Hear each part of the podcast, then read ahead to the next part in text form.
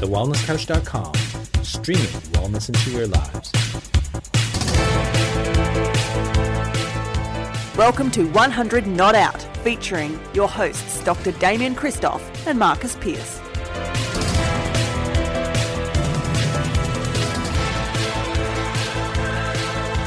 Hello and welcome to 100 Not Out, a weekly show dedicated to helping you master the art of aging well. Marcus Pearce here with you, and boy oh boy, for episode 396, it gives me great pleasure to introduce my brother from another mother. He is one of the funniest men on the planet. He is also a Oh. chiropractic guru, naturopath extraordinaire, Dr. Damien Kristof. Hello, brother.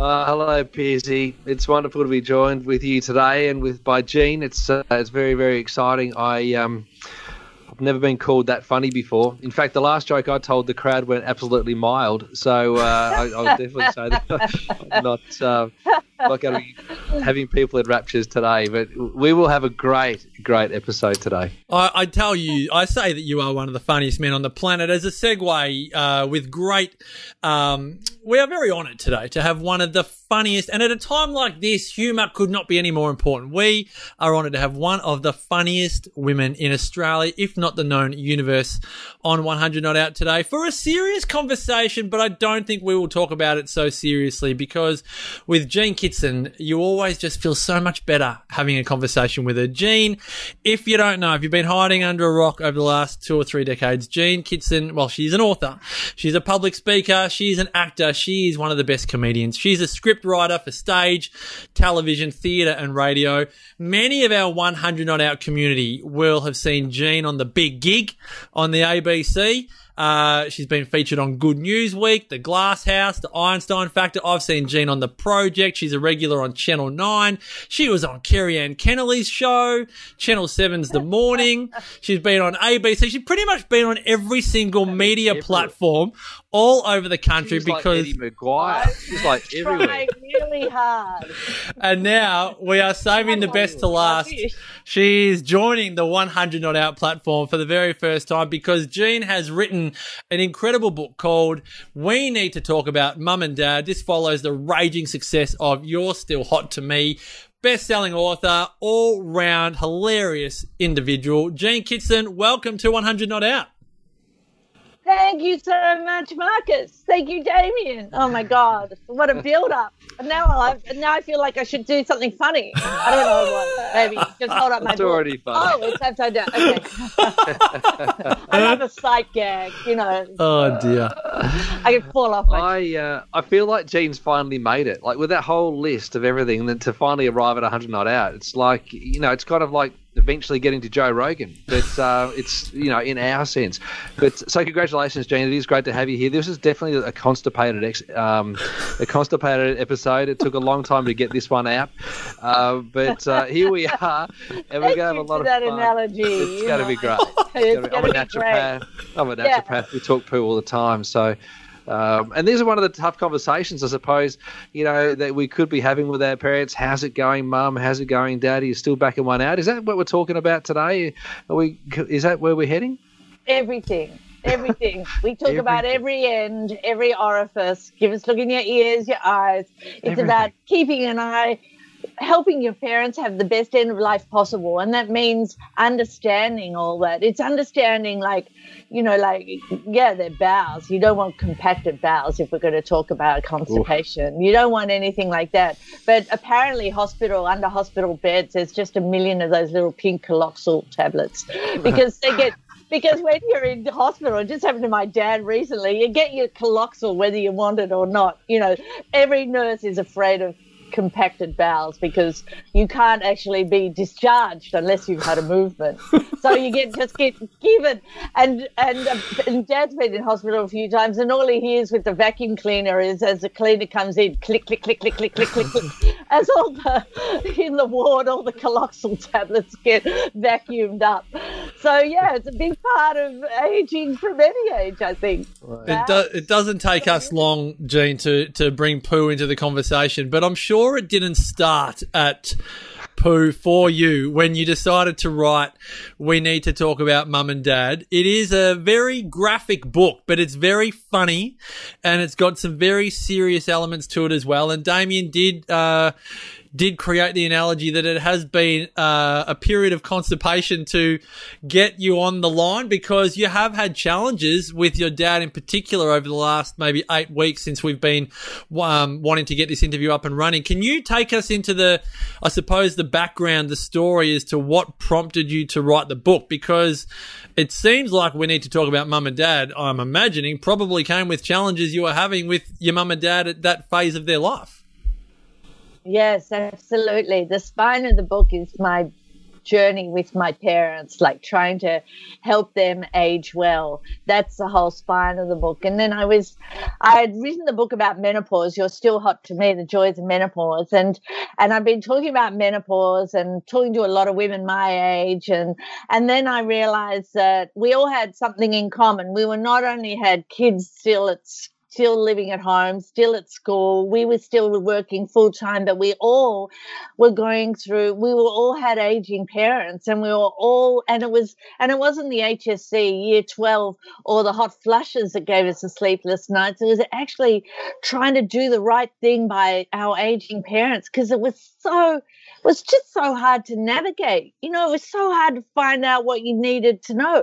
And every time you sort of got one one problem sorted out, another problem rose its head. And by the time you got that sorted out, there was another one. And often, you know, you're on the back foot. And and anyway, my publisher said, Did you want, you know, do you want to write a another book? And I said, Yeah, I want to write one about aging. She said, Oh no, you know, books on aging don't sell. And I said, Well, actually it's not about me aging it's about our parents aging and and then um, she sort of did some asking around and said oh yeah maybe that that will be useful and then because we've got a million books on what to do when you have babies and children and how to bring up toddlers and that but the end of life is even more complex and even more critical because you feel like if you make a mistake you know suddenly a wound on you know something maybe your skin cancer's been removed and that wound you haven't cared for it properly because you didn't actually understand what wounds do. You know, like I'm not going into graphic detail, but there's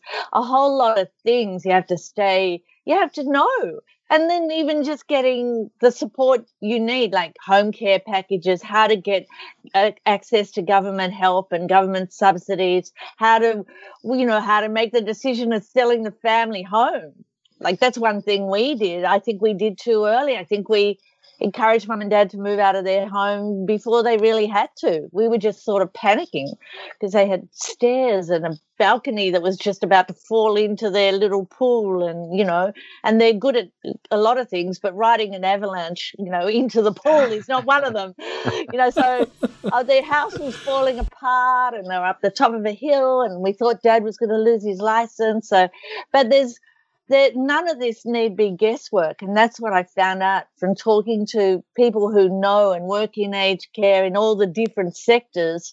There's ways of measuring when the help, the sort of help they need and when they need it. There's ways of measuring if they're coping, how their mental health is, how their physical, you know, there's ways of doing that that is practical, you know but one of the first things you have to do is get your whole family on board. And I think that's my first chapter, you know, like getting, talking to the family about it, getting everyone on board. And all these conversations about mum and dad have to have mum and dad at the center of the conversation.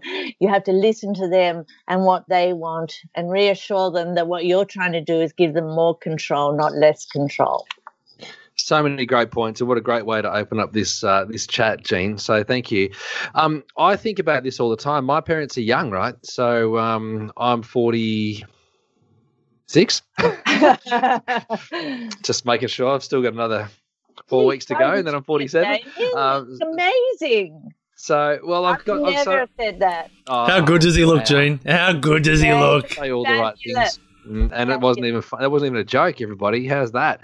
Um, and uh, so my mum's 68, turning 69. My dad's 68, turning 69. And I think at what point are they old? Because Marcus and I travel to Greece and Ikaria. We go to Ikaria and we go overseas and we hang out with these really old people, like 95, 100 years old. And like they, they're probably old. Um, and then we were we celebrated um, Shona Shona's birthday in 2016. We celebrated her 76th birthday, and here we are singing "Happy Birthday" and dancing around like clowns. And uh, and the oldies come over to us and go, "What are you celebrating?" We said we're celebrating Shona's 76, and they all walk away in disgust because it's way too young, right? And so I think when do you pull the trigger? Like at what point do you pull the trigger to have these tough chats? Because you know stuff's going to start happening, but you don't know when it's going to happen. So when is it too early? Is it too late at some point? What do you reckon? Well, it's really it depends what part of aged care you're talking about. If you're talking about an advanced directive, like at the end of life, don't leave that too long. Get that in early when you still do feel young. You know, like I'm 65, I could be your mother, and you know, like, but my, and I've still got kids at home. How good does Jean look? How good does Jean look? 65, Jean, is that true? Yeah. Oh no. Yeah, on Friday I'll be 65. Wow, happy birthday! two Thank days' you. time. Anyway, but I realized going back over my notes, I started worrying about mum and dad uh, 20 years ago when they were 75 and I was 45. And I thought, oh, they really, they really need me to start worrying about them. And now I'm 65, 75, forget it. That's way too young. Don't start worrying about when they're 75. But really, what um, my book will do, hopefully do is people will get their own house in order so that we're not leaving it all up to the kids. Suddenly, you know, the kid, the mum go, you know, mum or dad might go to hospital and you don't know where their medical records are. You don't know what medications they're on. You suddenly realize they've been on too many medications because you haven't kept up with it. You don't know whether they've got a will or an advance directive. My mother-in-law, when she had a heart attack, she was living in a retirement village and a friend came along, saw her and rang the ambulance, but she actually had an advance care directive saying she didn't want to be resuscitated, but she had it with the accountant, and we we'd never talked about the advance care directive with her. So she was resuscitated. She had heart surgery and things like that, and then ended up dying a couple of weeks later. So, in the scheme of when I said to her, you know, what did it feel like to have a heart attack? She said, well, I just got out of bed and I thought, oh, I can't feel my arms, and then that was it. You know, that's all she remembered. But then she was resuscitated. Can I just follow up that yeah. question, Marcus? I think yeah. that's really a great thing because her um, directive was to not be resuscitated. You didn't know she gets resuscitated. Um, I think to myself, oh, thank God she got resuscitated. That's awesome. But did she crack it that she was resuscitated? What somebody with somebody who's meant to die and they wanted to die and then they're kept alive and it was all accidental? Do they regret having the advance directive saying, just let me go? She was she wasn't she was quite cross about it. But on the other hand, what happened was the entire family is alerted to the fact that she's not well. And so everyone was there with her all the time, day after day. She had an incredible amount of love, and we could express things to her, not thinking she was going to die, I might add, but the fact that often that happens when people aren't well. The family rallies, and then they get well, and everyone disappears again, you know, like in their own lives. So, um, my husband, whose mother it was, he said on the good side, they were all everyone was around her and with her and I mean, we saw her every weekend anyway, but it just had a different sense of, you know, you could express how valuable people are in your life and how much you love them. You can do all that. And if they suddenly die, then that. So that's more about the family than the person. Mm-hmm. But, you know, but at the same time, um, yeah, so she, I think she went through a lot of um, un- unnecessary procedures, and she would have been better off without them.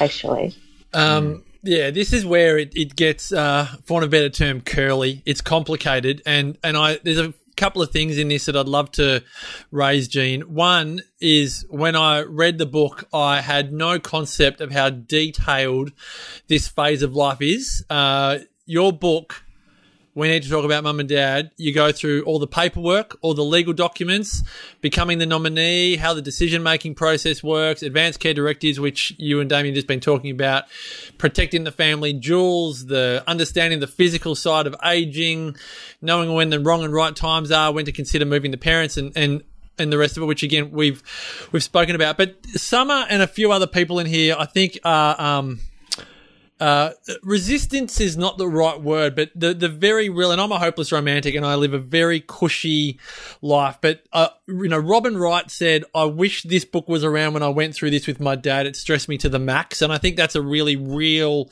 response. And I'm sure Robin's not the first person that's told you that, Jean. But what about Summer's concern is um, some parents. This is a quote from the quotes here. Some parents absolutely refuse to take those steps and are, are essentially denying that their body and lives are degenerating and they have to make changes. My nan was like that and my mum is the same. And I want to extend this, you know, question out to what about when your parents might be resistant, but also your siblings might be resistant. Like you know, in your heart of hearts, this is the right time to not only read this book, but knuckle down and take the important steps. But you're the only one on board with that. How do you navigate what I feel like is that's the first big complicating step is getting everyone on board? How do you, I know you could say just read the book, but how would you for people right now going, I want to do this, but it's hard. Like, where do you go there? Well, there's sort of two elements to this. Like, that is so important. The resistance of parents is so common. And I've got it with my own. My mum's right today because I, I know you said this was a constipating process, me getting on your thing. Mum actually had a growth on her arm that the woman who bathes her found, and she at this was two o'clock today. You know, an hour and a half away was the only time she go to the doctor. But luckily, my eldest daughter and my youngest daughter, but they took time off work and they've gone and taken mum to the hospital, uh, to the doctor to have a look at what is most certainly some sort of skin cancer. So she'll get it off. But she's in the waiting room. My daughter's texting mum want one to look at it. She's really mad that someone, you know, you have to constantly reassure your parents that they this gives them more control over this part of their lives. It gives them more comfort, a better quality of life, and much. They think what's going to happen is everyone's going to take over. That's why the conversation, it has to start with a conversation. And this conversation can go on for a year. You gather as many as your family together as possible. You try to talk about what the future might look like. You make, you, you make it, you write down all the points, everyone's points. You write down my number one tip is get a very big notebook. You write down what everyone says, particularly parents. You write down what they want. You res- then you resolve to meet again in another week's time and do it, or a month's time and do it all again. And if this happens too often, you just have to hire an MMA referee or a high court judge or something. Actually, there are mediators. But at the moment, I'm doing a lot of work with local councils. Now, these local councils are a resource that didn't really understand so much about when I was writing my book, but people in local councils have read my book and got onto me and they said, We've got all these resources for our community. We've got people who are, you know, social workers and community nurses and things, and people don't know how to access. So, um, next week, for example, with the Sutherland Shire down in, you know, in Sydney, I'm doing a two day um, uh, sort of webinar thing with their community with these baby boomers who are trying to look after their parents. And they and the case study is about resistance. It's all about what happens when your parents resist making the changes they really need because they're afraid. Mm-hmm. they're afraid that they will lose control. They're afraid that um, they and we don't want to do, you know, like you're talking about going to Ikaria and, you know, I've seen those wonderful things you talk about in their lives in the blue zones. You don't want to take people away. You, they, our elders think they're going to be locked up. They think we're going to put them in a home or sell everything and make them give up all their knickknacks. try doing that to me. You know, and their um, memorabilia. We're going to take your books away, Jean. We're going to take your books away. we're going to rip all the books off the bookshelf. I'm Exactly. come Exactly. and help your husband. But I, uh, I, I'm um. So my my grandfather was an incredible man, and he was very independent. And he died in March of last year, um, about ten days before he turned hundred. And my family found it very difficult to have these conversations with him. Um, as a grandchild, I was like, "Come on, Papa, just get into the home, and you'll be looked after, and everything will be great when we come and visit you, and it'll be good, and you'll be safe, and blah blah blah." My aunties and uncles and my mum all found it very very difficult, um, and I suspect that they left the conversation too late. Um, and so my feeling is that as you know, someone who's forty seven. Am I 46? 46, I said. 46, uh, which is true. I am 46. Um, as for, at 46 and mum 68, turning 69, dad 68, turning 69, um, I should have a conversation with them now so that if something happens in the next few years, we're aware of it, right? Because I reckon a, like a generation ago, you kind of expected that people might die at 65 or 70. Now you kind of expect people might die at 85 or 80. Um, and then maybe, you know, I'm expecting I'm going to live to 100, maybe 110. Um, and my son Jackson's probably going, Dad, could you just kick the bucket, right? So I'm like this. So I'm thinking we've got to have these conversations at various points. So I'm thinking maybe I'll have a conversation sooner. And I'm, I'm looking at what Peter's writing and what Jody's writing and and what Wendy's writing. And it appears to me that the sooner you have the conversation to get it on the table, um, the better, so that you can review it later on, and then you can refine it if they last that period of time, and then um, and then you can run it again as they last the next you know five or ten years, whatever your, your set points are. But that would appear to me to be a good thing. The other thing I think that might be good, having read your book, would be that every family member gets a copy. Uh, what do you reckon about that, Jean? I yeah, I love. good. Yeah, please do. I Yeah, uh, an extended family, I think too. So it could be up to sixty people. But I think that um, that would be handy because then you're all literally on the same page. Exactly, because you do, it's very, although it's complex, it is very practical. And the earlier you have these conversations, like even with Palliative Care Australia, they suggest you have conversations about end of life when you do your, you normalize it. Do it when you're doing your car rego and everything. Start young so you're not feeling like people are saying, well, you're going to, you know, you're going to fall off the twig next week, could be, or maybe next month. So let's have this conversation now. Have it early. Talk about where you see yourself living, all those important things.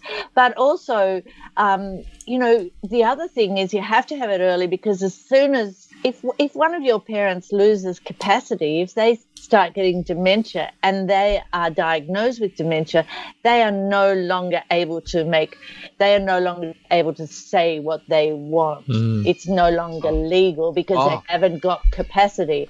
So Oh. you must make those decisions while you have capacity.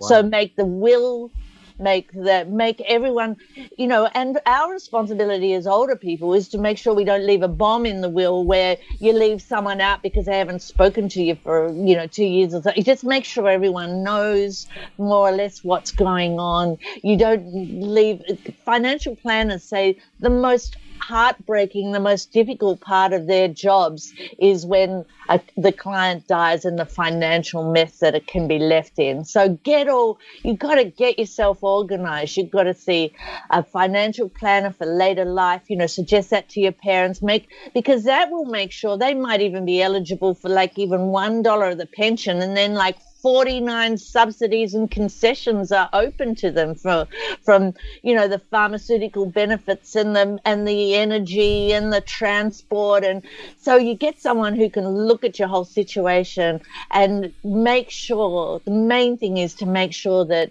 you understand that your care costs will be met, you know, and because I've got this whole section on families, just talking about families. You've got the CEO, the one who actually gets things done and does everything. And then you've got the walkie talkie family member. I always thought I was the CEO, but I realize I'm, I do the walking and the talking and the yelling at Aldi about what do you mean you haven't got, you haven't got to my parents yet. I thought you were, the nurse was coming today. You know, everyone can hear.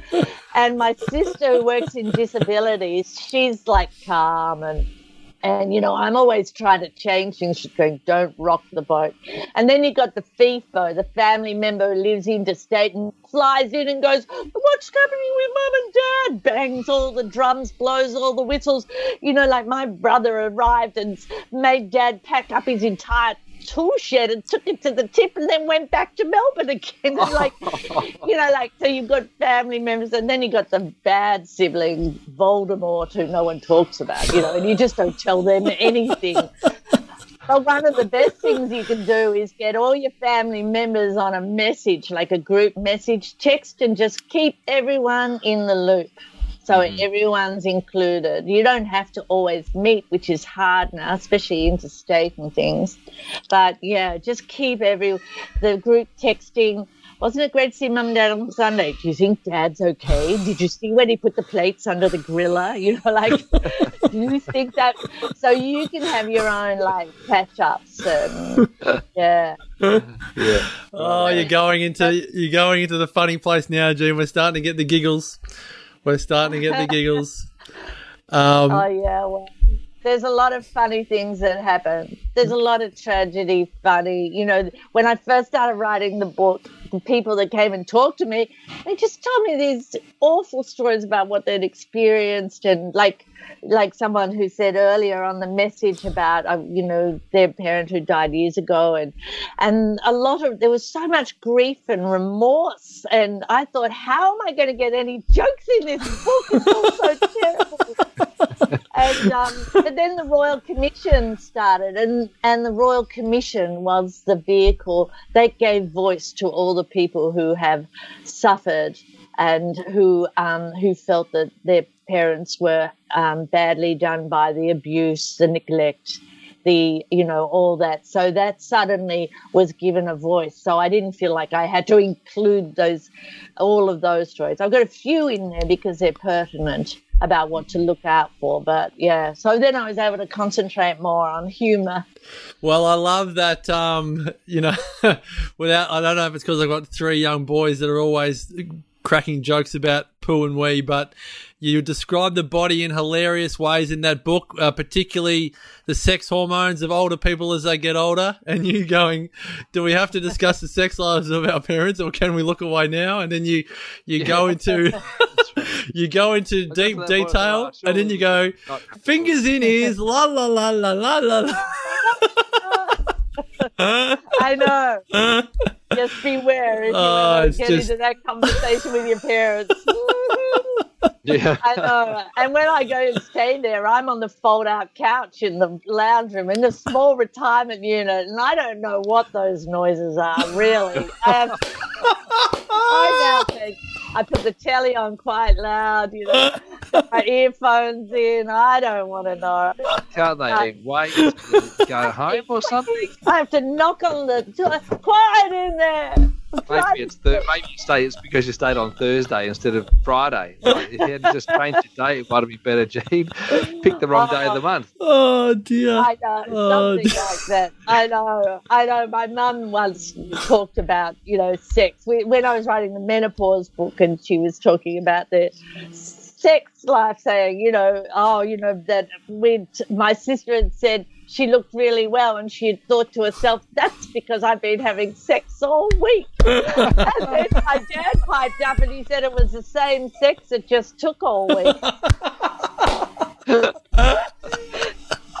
so anyway, that's the fingers in the ears. Like, uh, yeah, okay. that's something we've never want to know right from when we were kids. Oh, that is just too funny. It's too funny. Well, there are a lot of stories in the book that made me laugh, and I'm sure for our viewers and listeners that buy the book. We need to talk about mum and dad.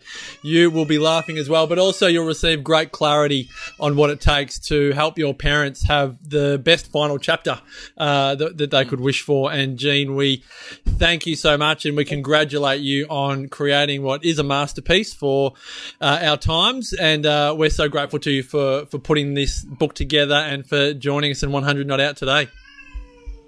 Thank you so much. Thank you both so much. I really appreciate all your words of support. It means means a lot to me. I'm really grateful. I'm really grateful. Thank you. Thank no, you. no And worries at thank you to everyone who tuned in, you know.